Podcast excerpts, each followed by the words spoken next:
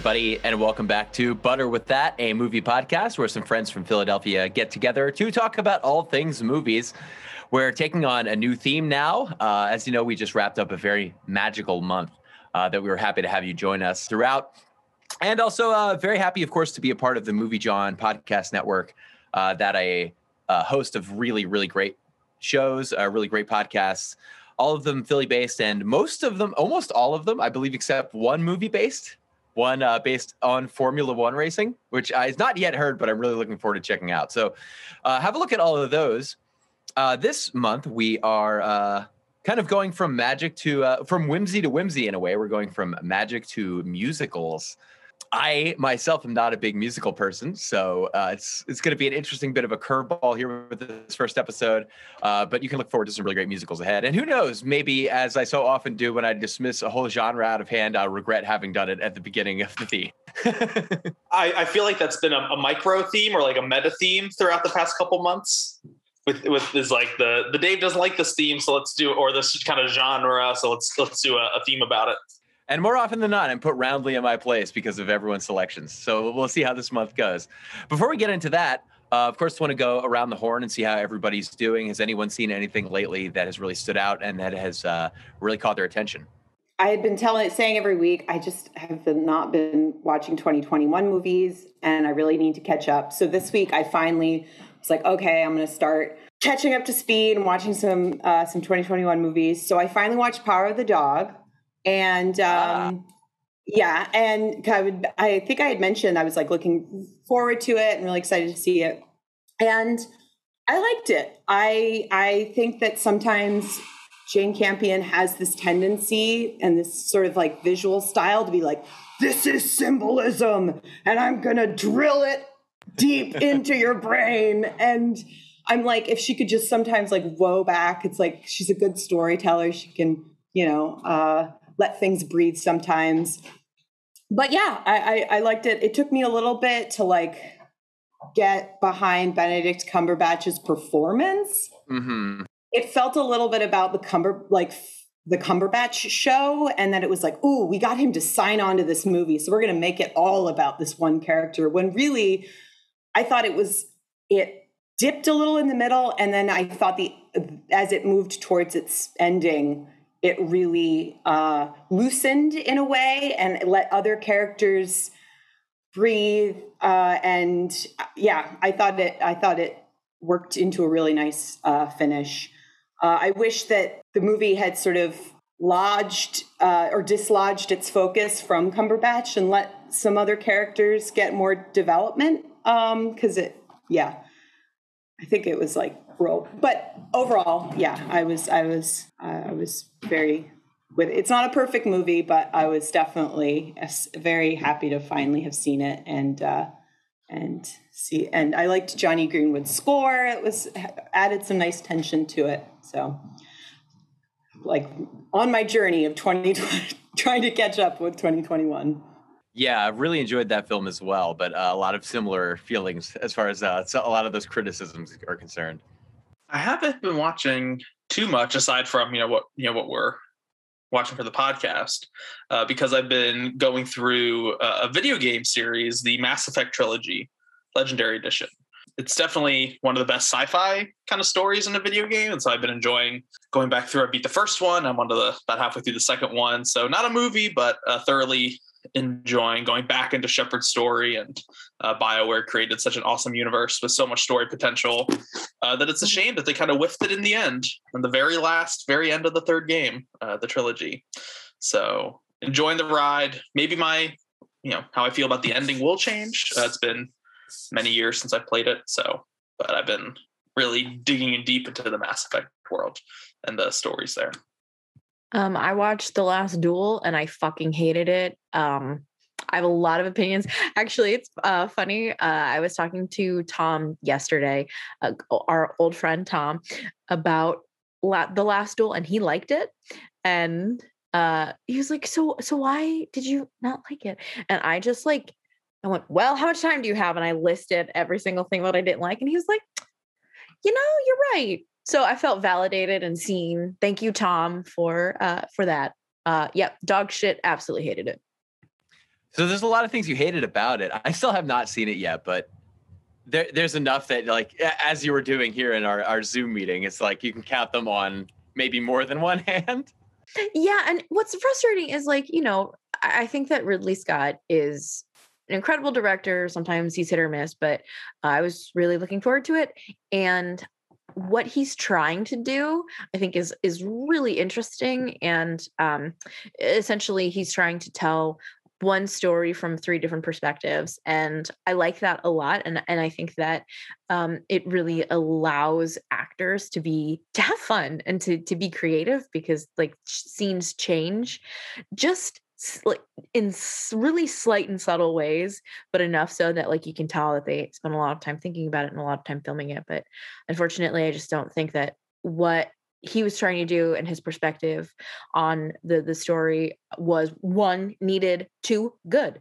So uh unfortunate. Uh, but Adam Driver, I'll love you forever. That's all I have to say. yeah, I've still got to check that one out to round out the uh the stuff that I've seen for the uh, for 2021 as a retrospective, but I'm I'm looking forward to it, especially having heard these criticisms. uh, that should be interesting. Um, so, segueing now into our our new theme again, we are starting to tackle some musicals. Uh, we kind of had a nice musical last month. Uh, if you tuned in during our magic theme, where we got to have a, a reappraisal of Mary Poppins, uh, pretty universally held up, so that was really fun. And uh, we have some other classics coming to you via this theme, uh, musicals. And uh, as I said at the top, yeah, I'm not much of a musical guy. I love it in animation because it kind of elevates it in a lot of ways for me. But th- I, I have trouble getting past watching actors as characters burst into song a lot of the time. But we'll see how that uh, that plays out with um, with everyone's choice. My choice, however, is not kind of your conventional musical, and not I don't know. Some people would say it's not necessarily a film. I would argue otherwise because it is so cinematic and does have an arc uh, that's pretty established and uh, just makes for a pretty interesting experience. That would be uh, last year's 2021's Bo Burnham Inside. Uh, it's a comedy special that uh, is really kind of driven by music. Uh, it has uh, a lot of songs that I'm looking forward to uh, to talking about with you guys. But before we get into it, it does anyone really have much experience with Bo Burnham? I, I, really didn't know him or his work at all going into this the first time. Um, yes, and not a fan. So I, Dave, when you picked this, I went, because I had been avoiding it for so long. Oh, um, gotcha. Yeah, I I had watched like some of his YouTube stuff like way back in the day. Uh, a good friend of mine from college was like, "Yeah, like so." My high, she was like really big into like the theater, uh, high school theater, and her rival high school would always compete uh, in theater competitions. And she was like, "There's this one kid who's just so intense." And his name is Bo Burnham, and he takes himself really seriously, and he always wins all the competitions and awards. And he like did YouTube like songs on uh like when he like when he was younger, and so we would like check him out, and uh, we're like, this kid is uh on a different level. And then it was just like, and then I like didn't watch any of his stuff, and then I noticed that he was like getting comedy gigs and on Conan and all this stuff. I was like, oh, I guess he's getting big. And then I saw eighth grade and I was like, oh, now he's directing. Dang. Enjoyed eighth grade. And then was like, oh, now he's making the thing of the, yeah. yeah. Then I saw inside. So that's sort of a brief history uh, with Bo Burnham. I'm not too familiar with Bo Burnham or his work, aside from uh, Christine uh, recommended eighth grade, and I've had other people recommend it. So I think I guess now two summers ago, I watched it. Um, absolutely loved it. I see, you know, I'm not too familiar with his comedy work, but in terms of the one movie I saw that he made, and then Inside, I think in terms of a director and somebody with a vision, um, I think somebody who I'm really curious to see do work in the future. Um, I'm interested to hear other people's thoughts on Inside. Uh, but I overall I, I like Bo Burnham, but I don't know too much about. I haven't seen that much of his filmography or specials or anything like that. Well, a little bit of insight then, uh, because again, I had to do my research. Bo Burnham, Bo Burnham uh, kind of rose to unlikely stardom, posting humorous songs on YouTube at the age of 16. Uh, his short song video, uh, My Whole Family, saw a boom in viral popularity after being posted on break.com.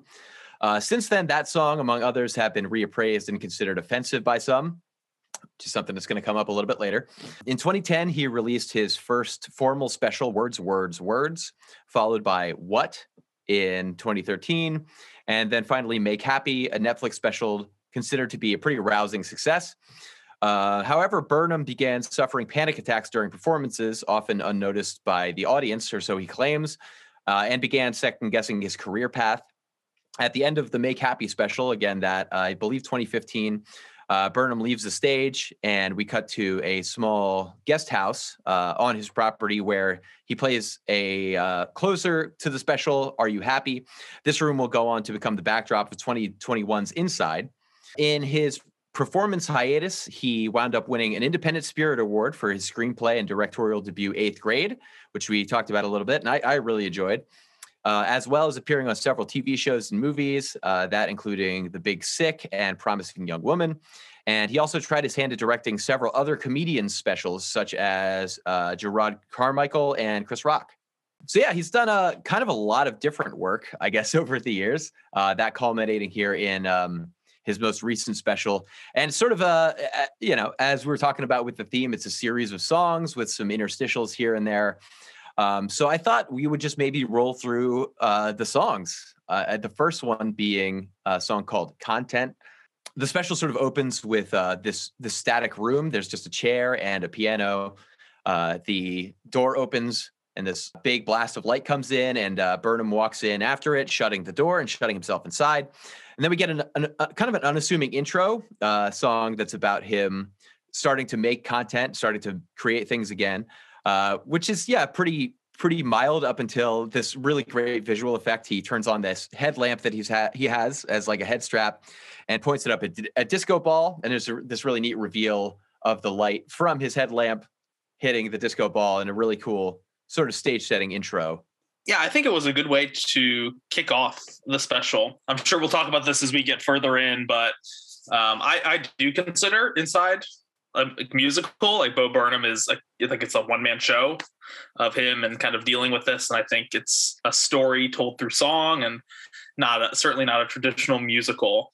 Uh, but this sort of does kind of feel like an opening number, like an invitation um, and sort of a preview of what's to come and kind of starting off with this disco ball trick which then the special goes on sort of because uh, did, did you is it like a year that he spent making this i guess roughly uh, so it claims at least in the narrative yes right so within the narrative about but it, even in real world if it wasn't a year certainly a long time was spent making this and so it's interesting of like starting here at the beginning and then as time goes on it at least from I view the narrative, he gets more comfortable with all these techniques and lights and cameras and effects.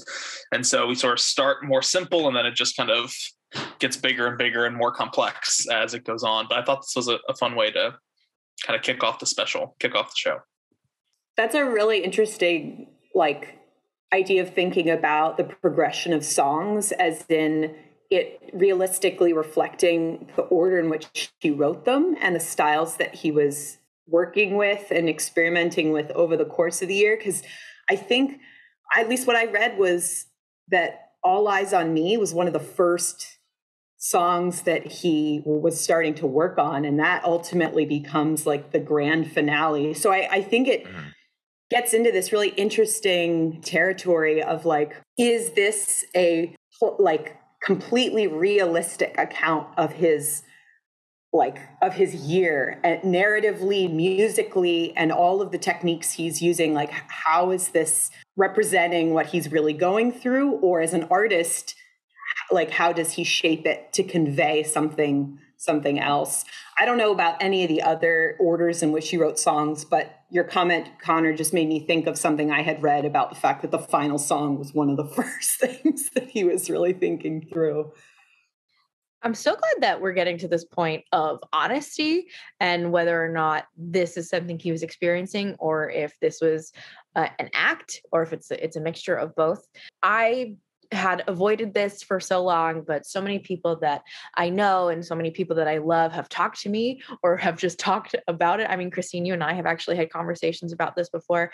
Chris Evans tweeted about it, and obviously, like I hold his opinion in very high regard um, about how it's a masterpiece. And a lot of folks have been saying it, it's social commentary on everything we're experiencing right now inside, and um, social commentary on the the the other things that have happened in 2020.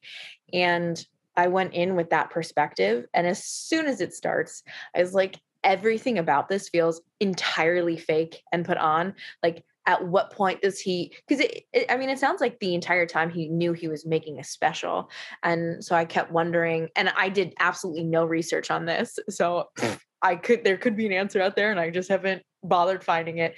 Um, like, did he know that this special was going to be for Netflix? How, when did he figure that out? Also, like, he sequestered himself into this shed. Was he in this shed the whole time? I know that he has a partner and we don't see that person at all. And so, like, knowing all of that on the side made it feel like very um insincere and um made me like really pull back a little bit. But then I thought, what if that's the point? And what if this is like m- more of a, a, character he's trying to play? So I'll be interested to hear more of what everyone else thinks because I, I don't know how to feel. I mean, I, yeah, as it goes on, I think we'll explore this some more. But I think as a, you know, I think he made a very emotionally earnest piece, but it's still he remains a comedian. Every comedian, no comedian has ever really been themselves, the honest, vulnerable version of themselves that they really are on stage. And I think that that performance is also a necessary component of this. Yeah, I guess it's just more about like how it has been framed from other people, like less about him and more about how other folks have like responded to it and and talked about it. Was this supposed to be funny? I don't I don't know. I I, I didn't laugh and i don't i don't know if that was the point really I'm kind of surprised at how much it blew up. Like it feels like there are a few different phases of the pandemic. There was a Tiger King phase, like if we're thinking about media, and then mm-hmm. Inside definitely became its own phase of like pandemic pop culture.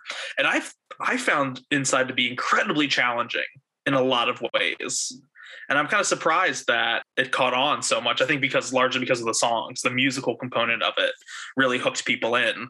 But if this was like to not to have any music, this would be up there with like a very challenging, like abstract film about someone sequest like uh, the musical component of it, I think is what brings people to it and makes it in my opinion, feels like it's elevating it. Like there's an extra layer going on for me to dig into instead of dismissing it as something I'm not really understanding, but using the music as a guide through this um, experimental experience. Yeah, uh, going off what you are talking about, Connor, I think that Bo Burnham, like one of his greatest strengths is being able to write a really tight pop, like blending. He blends genres he definitely taps into um, musical number, sort of what you might think of as musical theater chord progressions and rhythms. But then he goes into synth pop and like electronic music and he can write a fucking hook like no one else and yeah and it really just sweeps you up and and I think that's kind of what you were getting at, Connor, as far as like if it didn't have those very pop sen- that pop sensibility of like a great uh, hook and and great chorus uh, that I know I found myself like singing along with it or, or or those things were getting stuck in my my mind long after I watched it. If it didn't have that, it might be a very uh, or more sort of challenging descent into this this creator's mind that might be more like of another genre, uh, like more experiment. I mean, it still has experimental uh, mo- moments, and it also emotionally kind of gets there too. Yeah, yeah, uh, but something that I so I I've seen I've seen it all the way through twice and then for preparing for the episode I was like, you know what? We're doing musicals. I'm just going to listen to the music only. And so I think a lot of what I've been thinking about right now is the way that he's really been constructing songs and how that shapes kind of the narrative. But to and to your point Sam, I think that I also found myself being like how how uh, tied to his real like real life is this? But I, I don't i found myself needing at least i wanted to remind myself that it doesn't necessarily take away from the artistry of what he's doing whether what we're to believe is he didn't talk to another person besides his mom on facetime. You know he has a other life that's going on that's not conveyed through this piece. But and i think that's kind of what every artist that's drawing from their own life wrestles with it's like there is me in this particular piece and then there's me in my regular day and I think it's a lot, uh, as to points that were said before, a lot of what was written about it, I think everyone was like, whoa, this piece, I'm going to impose everything that I've been feeling onto this work and be like, this speaks for the pandemic era. And to dump that onto any type of work of art is almost impossible. Like, I feel like it's impossible then to to separate a piece like this from all of what's been written about it. And I think the opening number, sort of the circle all the way back to Dave's question about thoughts on the opening number. You know, a lot of content creators, I feel like the song is sort of like, um, I forget the, I should really pull the lyrics up. It's sort of like, you know, daddy's made content for you, open up wide. It's like, what do we want out of our comedians? What do we want out of our content creators? Like, do we really care about their personal lives or do we want to see the, the funny man write the funny song? But then if we want the funny man writing the funny song, then how, you know, what about the rest of his career, which kind of gets into later? So it's sort of like, I don't know. I, I don't know. I feel like I need to rewatch it a few times to sort of arrive on these different points. But I think the idea of like, this is content. And what does that mean to somebody as being only valued for content? I think is kind of what's going on at the beginning here. And as he sort of unravels what that means to himself and how much of it is genuine, I don't know. I think it's for me it was tough to remove that part of it sometimes, but I tried my best to. But maybe he didn't want me to. You know, it's it's it's interesting. And that'll bring us then to the second number, that being comedy. This uh, sort of him uh, struggling to to justify comedy as a concept uh, in our current whirlwind climate of pretty horrifying and, and challenging social and institutional and uh, global issues. But then uh, this beaming divine spotlight blasts in across the room and seems to speak to him, reassuring him that yes, through the power of your comedy, like you know, uh, as and then he he answers back, of course, in, in the self-aware way that Bo Burnham kind of stretches throughout a lot of this. Uh, the world needs direction from a white guy like me who's saving the world with comedy. And as he goes on to say, like obviously self-awareness absolves no one of anything, and that's a recurring theme. But at any rate, he kind of goes into this now renewed with this vigor. We see him singing this song about uh, approaching comedy in this difficult climate uh, with some really great visuals. There's like a growing numbers of comically growing number of pencils that he has like in his mouth and on his ears as he's writing things. We see the whiteboards that he has where he's he's kind of writing out ideas with things like comedy equals tragedy plus time, time equals money, tragedy equals 9/11, comedy equals 9/11 plus money question mark. And also does have this flowchart breakdown of comedy as a whole um, with some things like is it mean or does it punch down? And each time it flows down to the chart to the answer yes, it flows down even further to it isn't funny. You know these these different backdrops as visuals it's sort of uh, expressing that though this is shot in one room there are going to be some interesting camera angles and cinematography. What do we think about that? I think the the stops and starts of this song are really well done because it almost suggests that every time he completes a thought he undercuts that thought or evaluates that thought and switches into a completely different like rhythm or mode. Like that i feel like this i think this particular song has like three different parts to it that mm-hmm. feel very feel very different from one another. And and part of me feels like it connects really well to anyone's thought process or at least mine uh, jumping from thought to thought thinking i've arrived at some understanding of something and then completely undercutting or switching to another thought. And it also feels very much the vibe of social media you know reading something or seeing something and then something completely shifting uh, like one's perspective on something. And then so i think the musicality of this of this song really connects well to those basically like this clusterfuck of like evaluating comedy in this era and social media's relationship to it. Yeah, I actually found this song to be really fascinating and something I'm I, I, like that he has at the very beginning. I both enjoyed it and found it completely exhausting, which I think is like a lot of how I feel about Bo Burnham. But I, something I, I appreciate is him coming back to like do you want to hear comedy and do you want to hear from someone like me and i think like ultimately there's always space for a joke and I don't think that a time really cuts any certain person out from making a joke. However, I do think that there are certain things that are Bo Burnham's lane and there are certain things that aren't. And I think that when he's in his lane, he's very sharp and he's doing an incredible job. But when he's not, it doesn't particularly land. And so I think that with this song, I Dave, you mentioned how he says like being self-aware doesn't absolve anyone from anything. Neither does saying it doesn't absolve me from anything, right? Like you, you know that because there there's like, well sure, but that of, kind of becomes a rolling feedback loop, I guess, right? Yeah, Which yeah. I think is, is something he's pretty keenly aware of.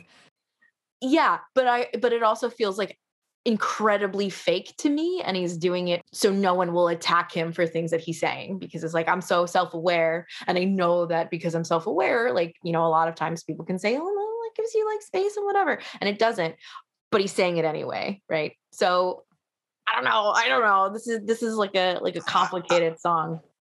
I feel like that's and this is you know appears throughout I feel like he that part does seem sincere. Like I don't think he's saying these things to try to absolve himself or what happened before or to like like I think I think you're correct, but just how I view it is that it's not it's so tough to phrase because it's sort of like things are falling back on itself. You know, it's sort of like it's a tough like it's how do I phrase this?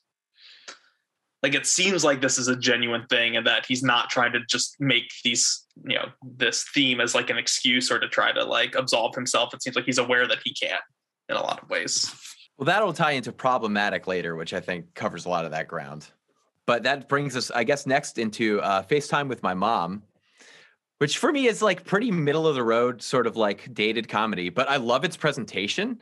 Like I, I really love the like frustration with parental difficulty using modern technology paired with like a sensual R and B tone, like this weird tenu- tenuous juxtaposition between tone and subject.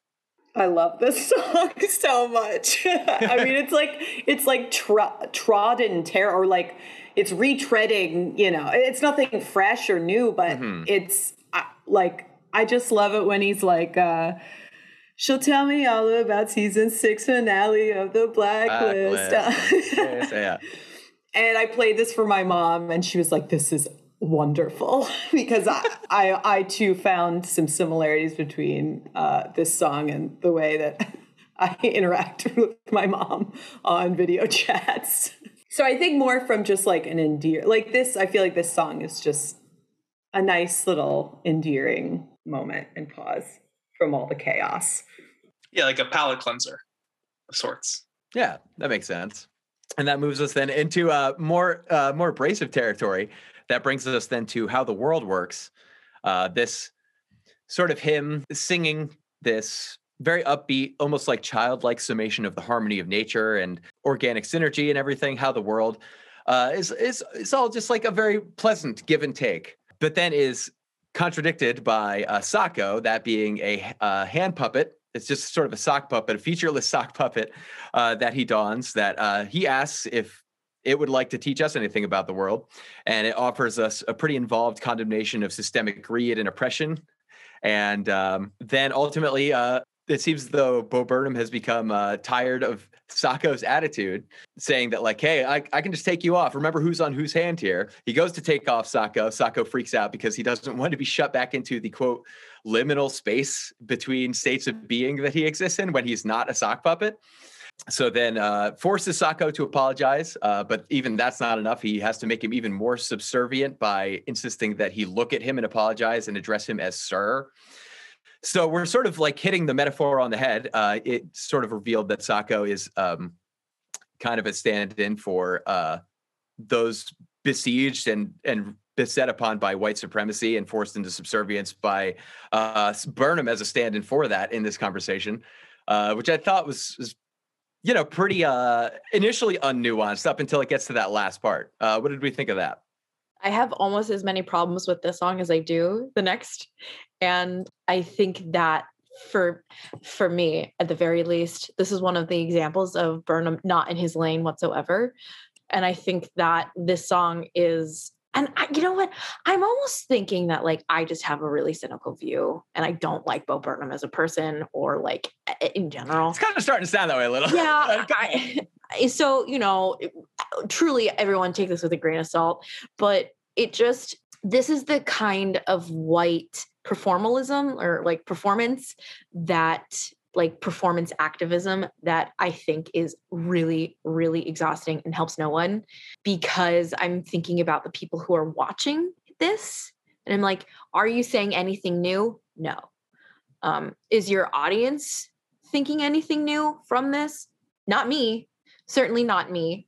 And I don't know. I just felt like this was a song like a, a have to include song because this is coming out after you know the all of the things that we experienced in 2020 but I, i'm i'm actually really hoping other folks feel differently i think i get where you're coming from i mean yeah it does feel a little pat in terms of uh, this feeling of needing to include it. I think it's it's interesting that he puts himself in the villain role in that way as a representation of those systemic problems. But but yeah, beyond that, I suppose, yeah, I, would agree. It doesn't really introduce a lot of new ideas to me. I think there are certainly people who are probably hearing this and it clicks on a light bulb for them. But yeah, I, I don't know. It depends, I guess, uh, on what the audience, what the expected audience is versus who receives it. I don't know. I guess a question that comes to my mind when I think about his method of broaching these particular topics, it's like it's like watching him process what he's in real time or, or he's creating a piece out of his processing or out of his thought process i should say. And it i guess it raises the question about whether we need to see every internal working of his mind. But then the point of this piece or the whole movie or the musical or whatever the, the special i should say is that it it's supposed to be tied to like his current state of mind essentially. And how much do you open yourself up to to creating a piece that's like in real time mental processing of of of what's going on? I i don't really know. I it's it's something i guess is interest like is an interesting thing to think about. It's like at what point is it your lane to be able to state what you're thinking? Or ultimately is there a point at which it's like well you need to continue your own mental processing before you create an entire piece about it? And i don't i don't really i don't know. I mean I, I just i keep thinking about like who does burnham think his audience is? Is it like people that that look like him?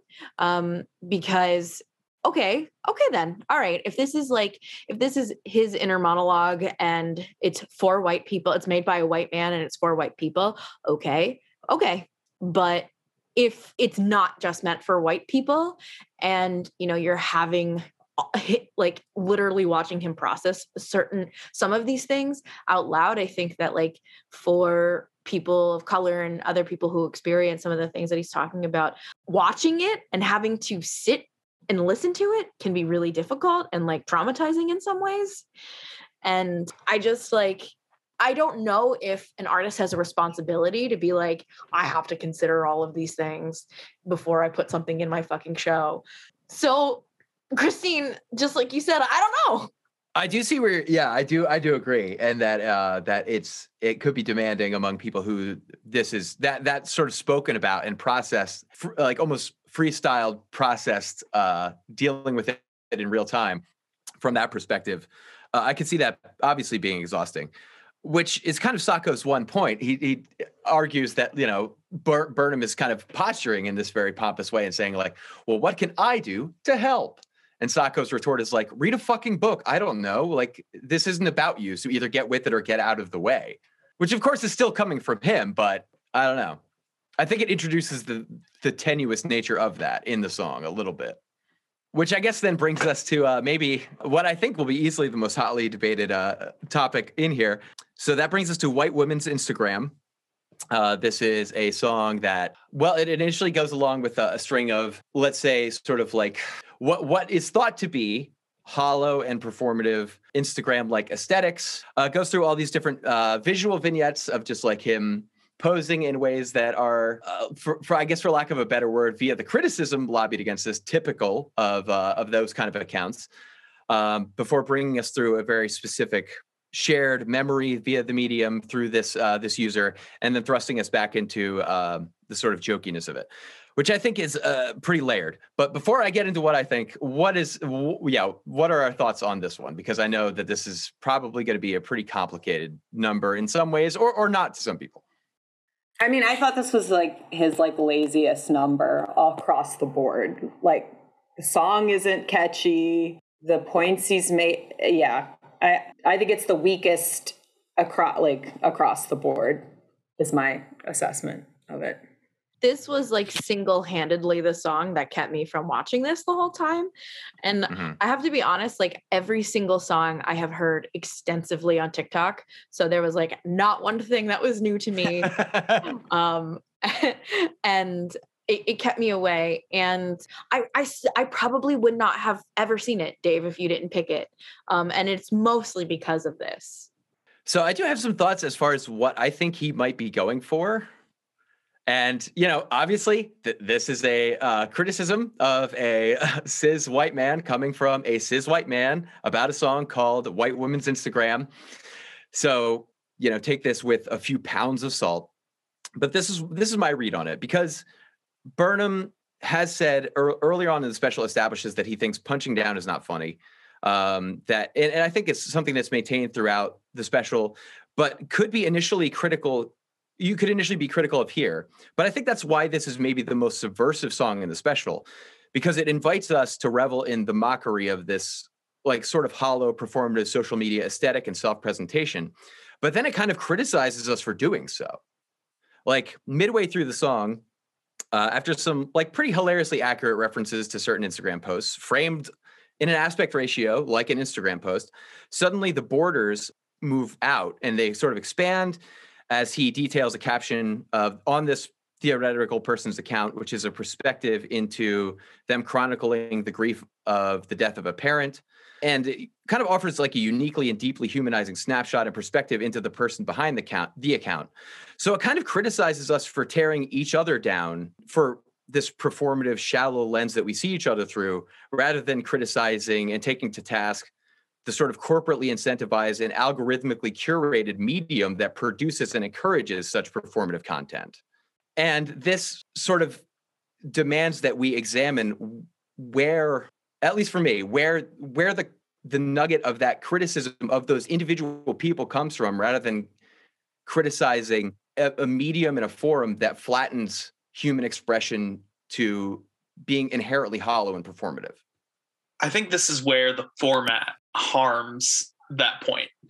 Where I think it is trying to like it is like Bo Burnham is known for these catchy tunes, and he's taking these perform you know this um bringing this account to life so seriously and it really feels like making fun of all of this. And i appreciate the moment where the aspect ratio changes dave you know that moment you've brought up. But i just feel like this is where the musical format and kind of our expectations coming up to it and knowing who burnham is really work against what he's trying to say here i just you know dave i, I really hear you and i respect your opinion a lot but I also just want him to shut the fuck up um, I think that it still doesn't work. Um, he's not punching up. There's there is no up, right? I mean, I guess there for for a white cis man, the the up is maybe when you're talking about class. That's that's about it.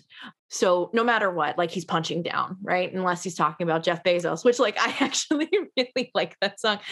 And I think that if he was trying to make commentary on how uh how much women i'm going to say women um, how much women are belittled and humiliated on the internet um, i think that it would have been great if he actually like talked to a woman um, and had perspectives on that and and you know whether he did or he didn't um, it was it, it to me it felt like this was one man saying, I'm going to do something really cool and really funny. And this is how I'm going to get away with making fun of this group of people. And so, whether that existed or not, I didn't pick up on that nuance because I was seeing red. I was so mad that this motherfucker thought he could do something like this. And I, it's just, it's, it's not good enough. It's not. It just isn't. Yeah, that's fair. I feel like similar, and I, I feel a lot the same way you do, Sam. And I feel like uh, this song, but like why that group to like specifically profile in the song, where I feel like a general idea of like social media posturing, like it, it just seemed like such a.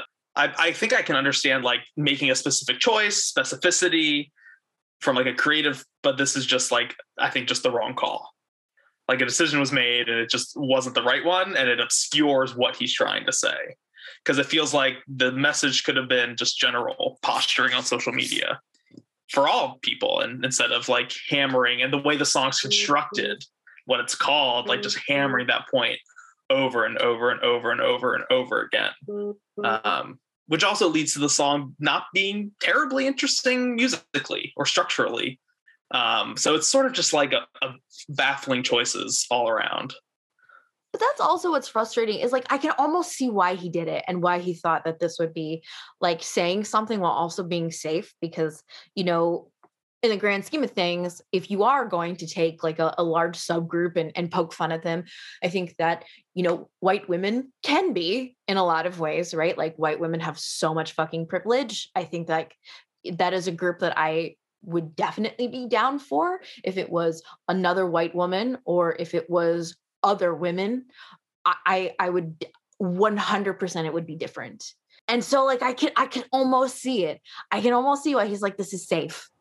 And it's just it's still it's still not. It's still not.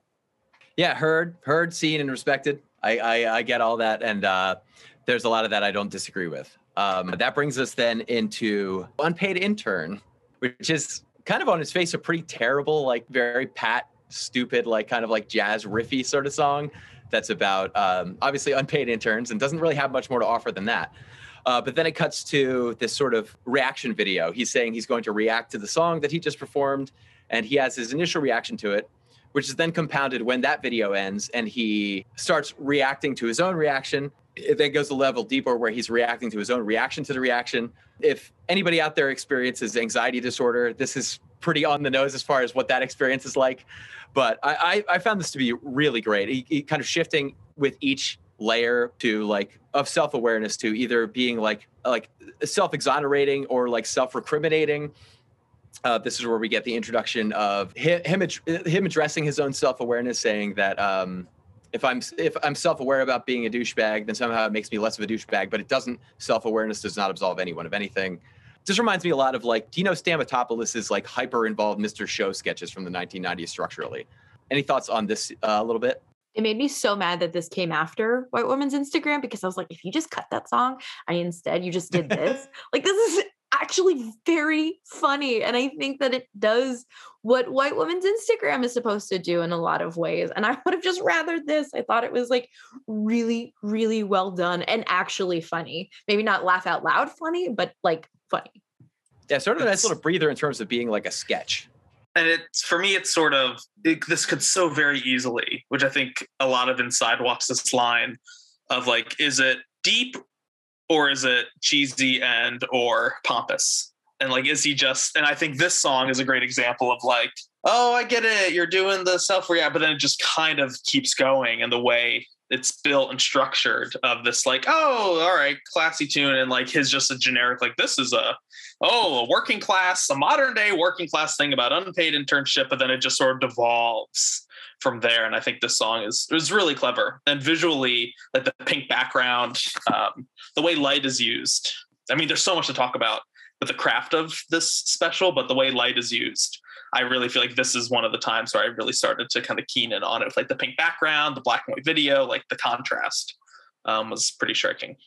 Yeah, like Connor, like using the word pompous made me think of something I I just had been thinking about as far as like Bo Burnham's material and like in this piece, it always feels like or in stuff I I hadn't really watched any of his stand up until this had come out and I was like, "Oh, I guess I'll like watch some of some of his like stuff in the past like 6 years or whatever."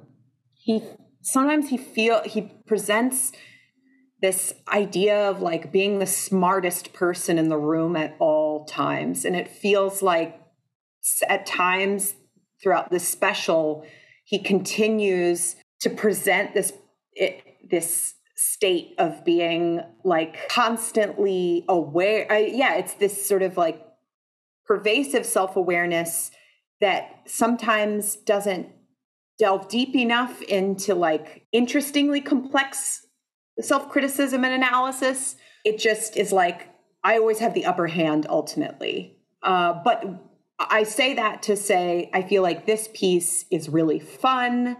Like adds some elements that feel like he doesn't necessarily always have the, the upper hand uh, in in things that he crafts. And also does a great job of commenting on what it means to produce content out on the internet and have a billion people constantly reacting to what you produce. And it like his his whole career is this was essentially laid out on the internet uh, from age 16 which is a terrifying prospect.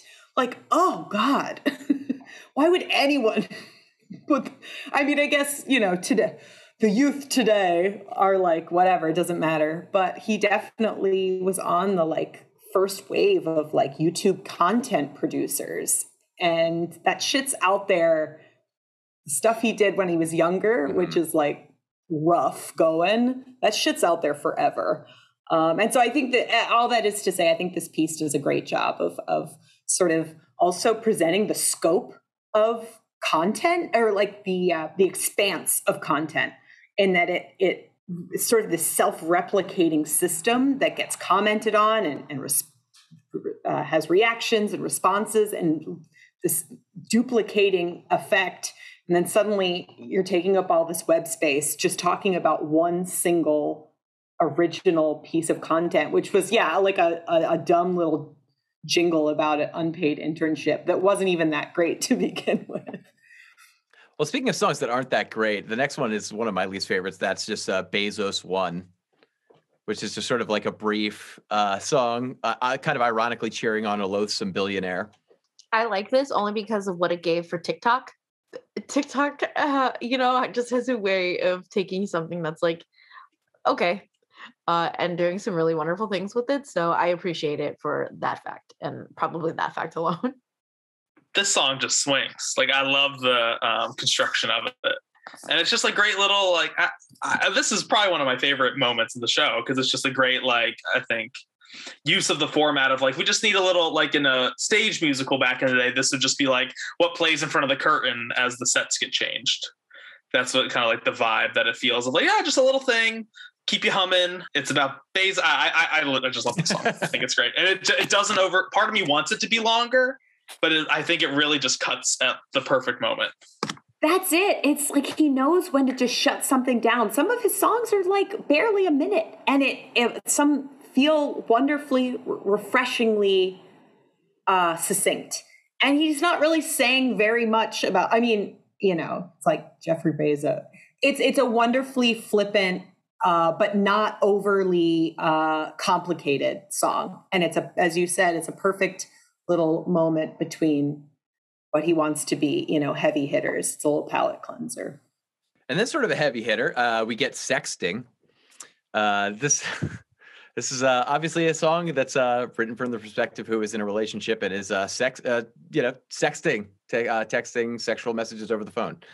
It goes through this uh, pretty humorous progression of initially being just an exchange of emojis, which is matched with the projector providing the backdrop. So every time a message, an emoji in particular, is sent, it appears there behind him on the screen.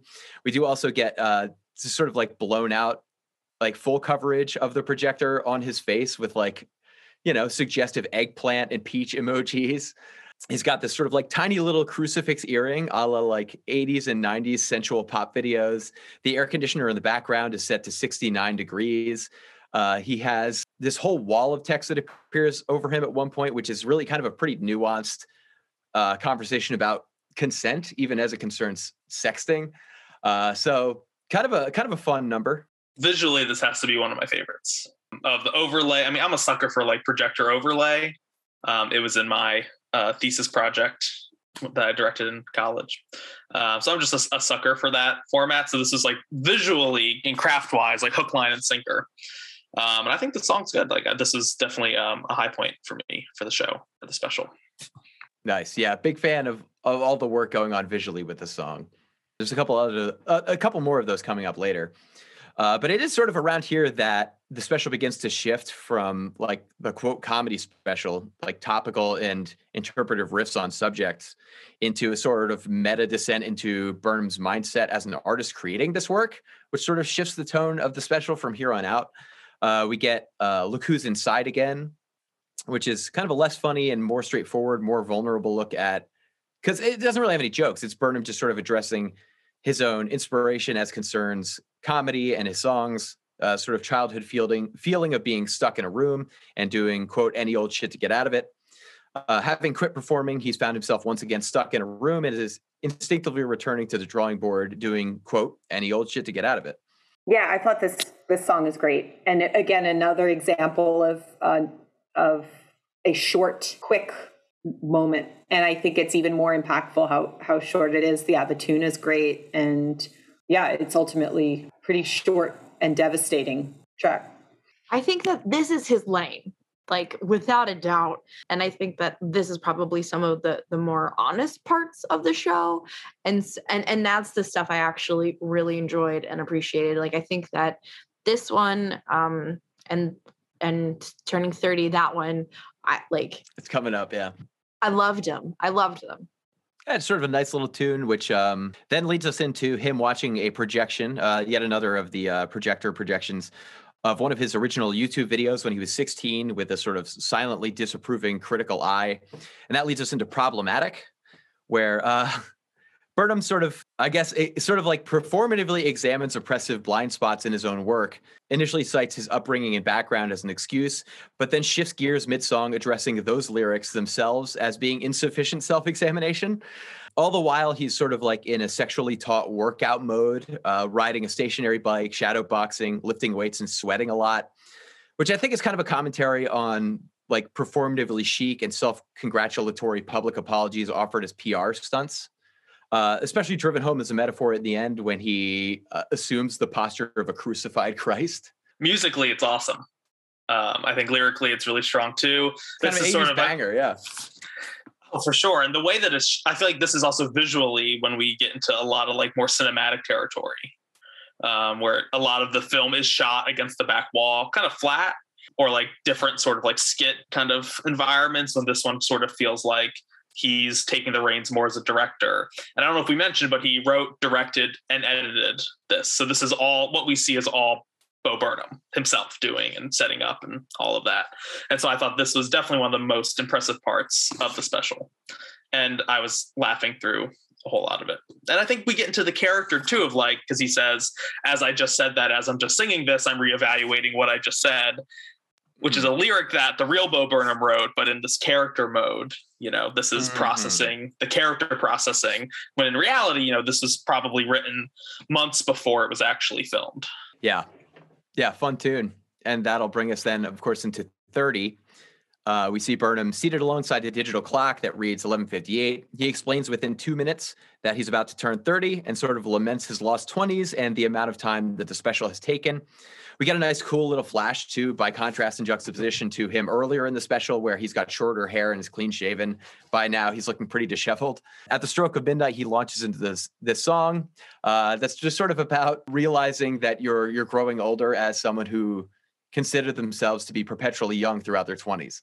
As far as the visual elements of this, also, this is where, like Connor, yeah, as you just mentioned, he pretty much handled all of this on his own, filming, editing, producing it. And this is kind of a real showstopper like the use of the, simple use of like a cell phone as a moving spotlight these three converging lights that at the finale offer three silhouettes of him as he performs. It's kind of a lot of visual stuff going on in the song. It's really really impressive for me. In the best way possible this takes me back to 24 hour theater projects of like, what do we got? We got some lights, we got our cell phones, we have just the clothes that we came here with. He performs it in his underwear as he does several numbers later on, you know, in the back half of the show, the special. Um, and I just love, I think parts where this shines, the special, or when you see him and the mechanics of him putting this uh, special on, like he's with his foot pressing the different lights to light up different parts of the room, going to the beat of the music. This is all done in a like, quote unquote one shot.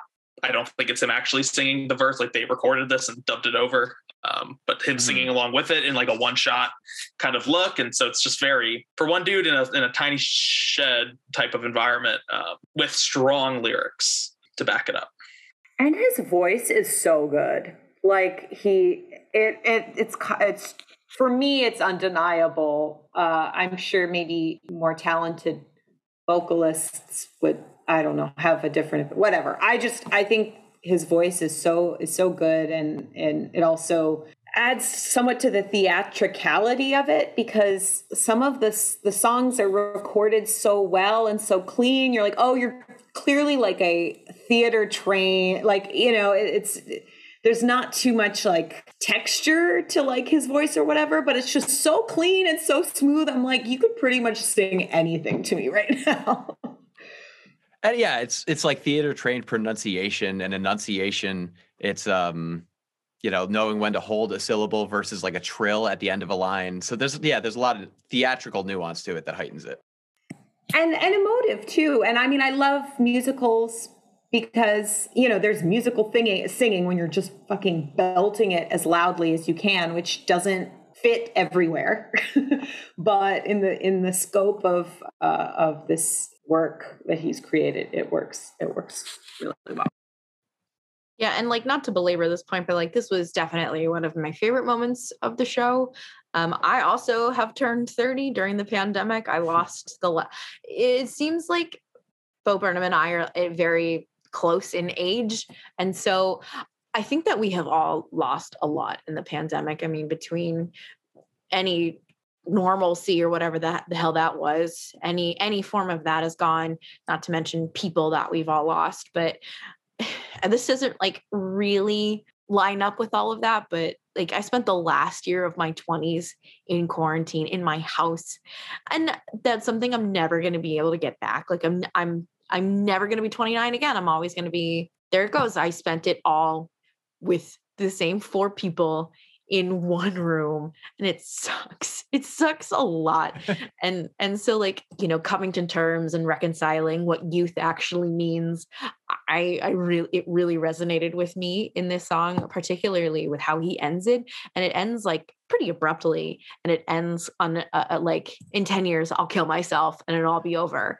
And i don't know like being a millennial in this time you know killing yourself and things like that have always kind of been jokes um, but when does it stop becoming a joke and it actually becomes a little bit serious in reality? Because it's almost like i didn't i don't want this anymore and how he's like no i would never do that but you're like i can i see it i see it i recognize the darkness here I'm so glad you bring up that point because that brings me to my favorite part of the special, which is, um, yeah, at the end of the song, at the end of the song about him turning 30 and kind of understandably uh, bemoaning it, especially because, yeah, to Sam, as you just covered, it was at a period when you couldn't really experience it socially as the occasion that it is. Delivers the lines, it's 2020 and I'm 30, I'll do another 10. 2030, I'll be 40 and kill myself then.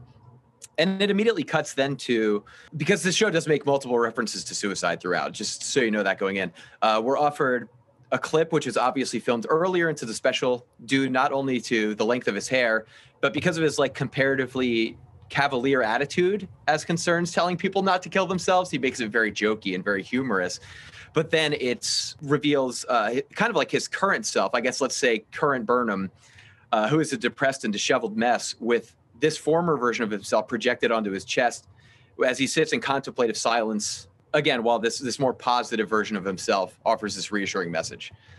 Yeah, as someone who's uh, struggled with uh, depression for a long time, uh, it's it's uh, funny the ways that like you know I don't know. For me personally, it really resonates as like I was in I was in an emo band for seven and a half years, offering people sort of these bombs uh, and especially at the end of the uh, at the end of the discography, sort of ending on a, a, hopeful note, but being very keenly aware that in spite of offering that hopeful note, I personally have not reached those heights emotionally. so seeing that former version, that like optimistically cavalier and casual version of himself, flippantly referring to suicide, but encouraging people not to do it, transposed against his obviously very depleted self, his current self, really made an impact for me. Me too.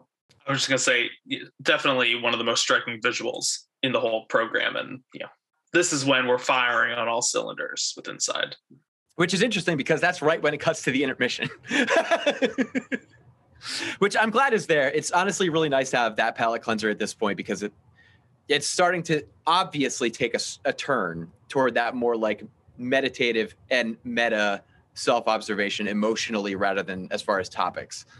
Um, which performative or not, uh, again, in moments like we've just discussed, hits pretty hard, as I, I think we've all agreed. Uh, that leads us then into uh, Don't Want to Know, which is sort of an audience check in moment as the artist. Uh, Burnham sort of seemingly seeing whether or not he has the audience attention or whether it's waned. Uh, the lyrics, Am I in the background? Are you on your phone? I'd ask what you're watching, but I don't want to know. Which I think is a great compliment to the other piece, the unpaid intern piece, where it's like, this is an example where there is a constant layering of commenting and reacting and mm-hmm. then in the intermission, there's a very clear sense that, in fact, maybe it's better not to know or read about reactions or comments to other people's reactions to your to what you're doing or the stuff you're creating uh, where it's like social media exists in a realm where like you can constantly be reading what other people are saying about you or you can just be like i don't fucking want to know. Bye. Peace. And i think that's a it's a fun he's definitely sort of like being sar- like there's this element of sarcasm in it but i think it's also an honest admission to just like being like actually i yeah don't want to know.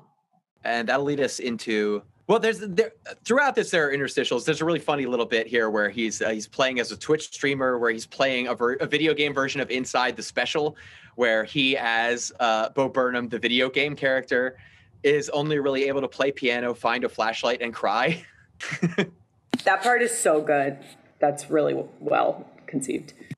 I think this is when I laughed um, the hardest, and it just you know, as someone who plays a lot of video games, you know, Lisa and I, when we were watching this, um, my wife, we were just like dying laughter, uh, and it just looks like so many games that have come out over the past ten years um, there's a game especially called 12 Minutes, which Bo Burnham probably didn't know exist. You know, it came out in 2021, and it just feels like I don't know. It just reminds me of like you just walk around and you can only do. It's very restricted of what you can do, even though it's supposed to be this like all you know this sprawling kind of story that branches out. And so it just reminded me of like other media trying to do similar things, but just really sharply critiquing uh, Twitch culture and um, games of that nature that are really popular. Yeah, it really nails kind of all the vernac- Twitch vernacular of like, uh, I'm going to be gifting subs at the end of the month and things like that. Shout out to my boy, whoever. Pretty funny little interstitial bit. Uh, we get two songs back to back that are pretty short and kind of express the same idea, really. Uh, one is called Shit, uh, which we fade in on Burnham. Again, increasingly disheveled as this goes on, singing a crowd pleaser call and response song about depression. Uh, that leads us into All Time Low, where uh, it's, it's sort of like a micro song where Burnham initially is just speaking and earnestly describes his depressive symptoms before suddenly bursting into a brief peppy number about what depression and anxiety look like from where he stands and then just as quickly the song is gone again leaving burnham again once more sullen and reflective i was singing bag of shit to myself taking a shower this morning feeling like a saggy massive bag yeah. it's just like just got trapped in my brain. I will say these songs have been like a running, a, lot of them have been running in my head for the past few months. Uh, I love the phrase. To, uh, a hu- it's something like a big duffel bag of shit, and I was like, that is a or like a duffel of shit. And I was like, that's such a great construction. All day, all shit. uh, and that brings us to probably the most commented upon song in the special. Welcome to the internet this sort of just uh, like a cabaret treaty on I don't know, just like the the oversaturation of of media, the inundation of media and overabundance of readily accessible information of uh, sort of retreating it to social media via a perceived sense of connection, which ultimately, in not only my opinion, in the dominant opinion, I think uh, academically seems to separate us even further. But does some does it with some really interesting characterization. That having been said, I think this song is really out of place in the special because I think it is sort of like an emotional descent at this point. So for us to have this sort of more topical review, I mean, obviously it comments I, on how you know that sort of thing poisons the mind even further. But I feel like it would have made more sense structurally for it to have occurred earlier in the special. What do you think of that? I don't know. I thought having this really up tempo, very sing songy, like welcome to the yeah, like can I interest you and everything all the time. This this sort of like uh, circusy up tempo song suddenly pop up in a really emotionally weighty part of uh, of the special suggests like the internet and just searching for stuff and stuff being inundated with content is like an onslaught at any time any like in any part of your day no matter what your emotional or psychological state and it's like this ever present weird fun house of like stuff and content. And it is jar- tonally it's really jarring. And i sort of think that can be into like an intentional and abrupt choice. Yeah, I guess especially as it it serves to illustrate how toxic this carnival barker call of like anything and anything all the time. Don't worry about apathy or boredom. There's always answers that you can find in the bottomless rabbit hole of regurgitated and recycled media online. Does does serve a pretty destructive backdrop to a depressive episode, let's say. And I think it would have gotten lost in the shuffle if it had been pushed up to the front.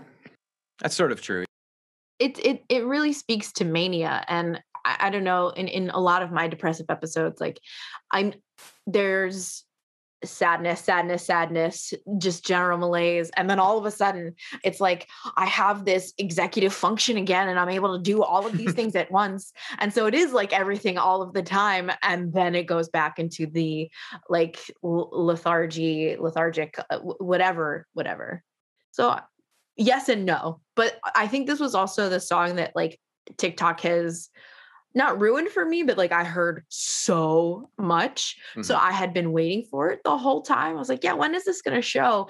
And so I think like I was surprised that it was towards the end.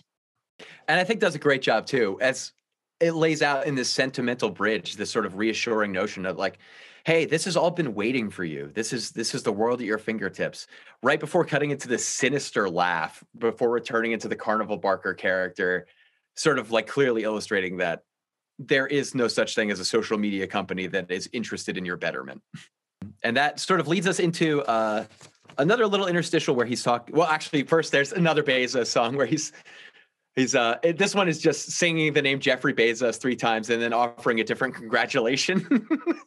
This one is pretty funny. He also appears in like a hunting ghillie and seems to be like sort of totally out of his mind at this point and has also said before that that like in between these songs that like at this point you know what i'm just going to keep making the special and i'm never going to release it and it's never going to end so i'm always going to have something to work on so he's obviously yeah sam uh, tying into that very very in a in a very manic mode at this point as a character i don't think i have much to say about the second bezos song but dave what you brought up about I'm never going to release it. Like the fear of finishing something. Mm-hmm. I think that there's a lot of really interesting work in the special uh, that he does with like being a creator, which we, I think we've talked about a lot. But this idea of like, well, I can't finish it. This is what my life, like, this is what I'm doing. Like, this mm-hmm. character, like, can't fathom being done with it. Because then what? What goes next? Like, we've seen him really spiral throughout it. What's his life once he's done with this purpose? Yeah, this is why I have like three or four unfinished solo albums sitting on the shelf right now.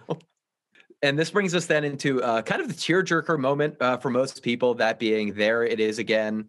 He he starts with with again a, a very self aware performative irony. Burnham sits down with a guitar and warns us that he can't sing or play very well, both of which he obviously can.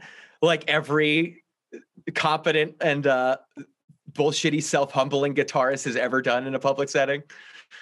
Um, but then he he leads us through this this pretty tragic litany of uh, of different things lit by a digital light that's meant to resemble a campfire, complete with projected silhouettes of trees behind him. Uh, it feels very like intimate all of a sudden. And Burnham walks us through the lyrical hellscape of our modern lives, from the humorous to the downright horrendous. References to Disney mogul Robert Iger, Deadpool's quote unquote comic sense of self awareness, the warm summer air extending menacingly into the fall season, and the sickening modern inversions that we've become so accustomed to, like, quote, a gift shop at the gun range, a mass shooting at the mall. Sort of an unfolding laundry list of observation and obstacles representative of, quote, the quiet comprehending of the ending of it all. Uh, and then he concludes the melancholy tune with an almost sanguine refrain Hey, what can you say? We were overdue, but it'll be over soon. Just wait.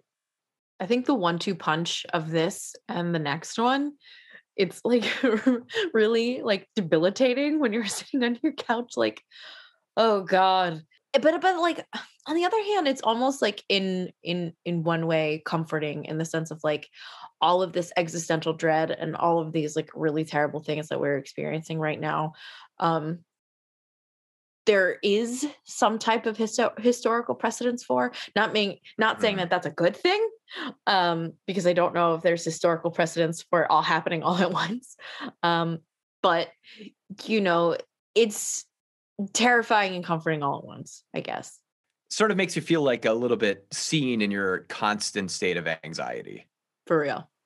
I, yeah, I think that the the campfire setting is supposed to suggest intimacy and sort of a, a calming moment. It's it positions him outside, or but it's not outside though. It's mm-hmm. projections of a forest, and it's sounds of a fire and crickets, and which I think still connects to the fact that ultimately this is a recreation of an, an outdoor space, which I think directly connects to the themes he hits in the song uh, about really ultimately the inability in a digital space to like summon you know eh, then again i i'm not going to go down that well no i think there. no i think that's what that's in large part what the song is about is you know eh, when when you're witnessing in real time the beginning of the end of the world it starts to feel like unreality which makes that unreal backdrop that substituted vision of intimacy and and connection to the outside within an interior space all that much more dramatic. Uh, yeah definitely yes. That's the road i was going down and then i was like there's a further road down that i am gonna woe back because my mind can't can't go there right now Following this, Burnham tries to film himself, saying that it's been a year since he started working on the special, but he continues breaking down until storming off. He then explains that he simply is not well before breaking down into tears. And the camera zooms in on its own lens, uh, as it did at the beginning of the movie, sort of like introducing us to the concept. While on top of which, we hear uh, Burnham speaking seemingly to a live audience about how much it means to be there with them. Uh, and that brings us then to uh, the penultimate track, All Eyes on Me. There's a this sort of hypnotic blend of overlapping and overlaid images as Burnham sings at varying distances, uh, crooning a demand to his audience get your fucking hands up, get on and out of your seats, all eyes on me, all eyes on me. Uh, in the in the bridge, he addresses that he left live comedy due to repeated panic attacks on stage. Uh, he says that he retreated from the line, limelight of performance to better himself and that he succeeded. And then, when ready to re enter the world from which he's been hiding in January of 2020, he adds that, quote, the funniest thing happened. That obviously alluding to the, er, the onset of the pandemic. He continues through the chorus, this time with some altered lyrics. You say the ocean's rising like I give a shit. You say the whole world's ending. Honey, it already did. And we see the cameras uh, unchanging time code projected along with the image, uh, the sort of like layered image of him, which is sort of illustrating that at this point in in terms of the character, he's not even recording this special anymore.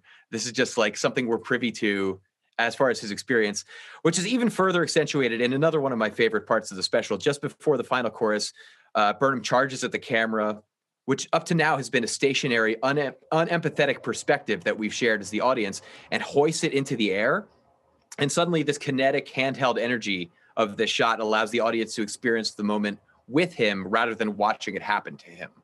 I didn't. That camera shift point you brought up was was great. I didn't even think about that shift in perspective uh, and the and the function that the camera makes, or like in the first part, and then how that's completely changed once he picks it up or like catches it and then starts like dancing with it or like moving with it. Yeah, because it's been so static that once suddenly that that directorial choice of camera movement is accentuated, it it's clear that it is uh, getting at something, and sort of breaking down the barrier of the static shot that we've been treated to for at this point like an hour and twenty minutes.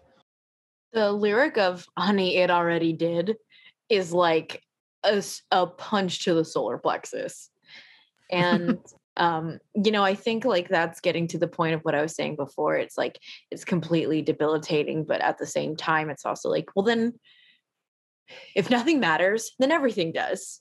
And i don't know. It it left me weirdly hopeful in a way and i can't explain it. Yeah it's an interesting piece. And then that brings us of course into goodbye Burnham reviews his footage, which is confusing because, like we just said, like the time code isn't moving, so it's suggesting he's not recording it, but then he's watching it on his laptop before the next song, which again I think is probably less a continuity error than it is like you know some sort of a commentary on what we're supposed to believe or, or, or how much we're supposed to be emotionally invested in some of this. Yeah, I think to to the point. So it's like you made the really great point of like that switch in camera uh, sort of perspective being a choice to suggest that the camera and the, the, the view is with him instead of just on him. But at the same time it completely subverts that by being like well that was staged and i did film the whole thing and i am reviewing these day like my own dailies or whatever. And again it's it's something that he clearly has like so carefully planned out and that things that seeming or seem sponta- uh, spontaneous or reflections of real time are ultimately well crafted moments to contribute to a larger narrative. Yeah and even as far as the character narrative is concerned like you know that cathartic moment wasn't the absolution of it. It's, it's he's still in this room doing this Although and he still though, has the ability to edit everything. You know, it's there's hmm. still it's like I'm being vulnerable and I'm I'm letting people access this part of me, but I still am the director. I'm still the writer, and I still get to edit and fine tune and do whatever the fuck I want to do. I think there's definitely something too, though, about the catharsis of reviewing that footage for him as a character because after that, like we've seen him like he's basically just like moping around in this filthy room for the second half of the special. Up until like this is the first time like he wakes up in the morning after filming it and reviewing it and he starts brushing his teeth. He starts preparing a meal for himself. He starts putting away camera equipment. It's like someone emerging from a depressive episode. It's like th- this was the catharsis. Now I can move forward. And that, of course, then, yeah, like I said, brings us to goodbye. Uh, we see Burnham as he was at the onset of the special, more clean cut, clean shaven. His hair is much shorter. As he begins demoing what he thinks will be the closing song for the special, uh, which then becomes overlaid with Burnham as he is now, with the sort of long matted hair and the scraggly beard as they sing together. Uh, he carries us through a medley of callbacks as we see him setting up and staging shots from earlier in the special. And then in the end, uh, after this song, the door, which has been you know, shut the whole time after he's come in from this blinding light, suddenly appears open, and this familiar crisp white light is pouring in. Uh, he slowly musters the courage to cross the room and ventures outside, where an unseen audience applauds him. Instinctively, he reaches for the handle to go back inside, but finds that the door is locked. Uh, so, after pounding on the door to the audience's laughter, he collapses into a ball and rocks back and forth. But then, from back inside the room, Burnham watches this performance via the projector examining the scene at first with a blank stare, but then slowly a smile, kind of cryptic and uh, interpretive, sm- uh, up to interpretation smile starts to cross his face before it just cuts to black and then ends. Christine, I thought of you and your theme of ambiguous endings with the end of this. Is there a quite like? I just, I mean, I I saw it as a pretty clear kind of cap on the artistic process. You've mm.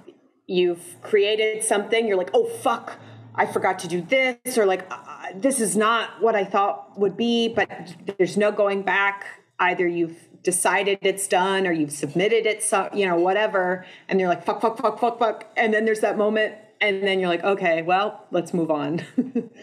Yeah, I definitely that's my read on that little smile, that smirk because we again we see him going out into the world again and presenting himself to this audience we don't see. They burst into laughter. He desperately wants to retreat inside but can't. And then he watches that and I think that's yeah, that's sort of a statement on the piece as a whole. Is like, look, I've said this, I've done this now. Now it's the world's and all I can do is hope that the world handles it the way that I envisioned with via my intention.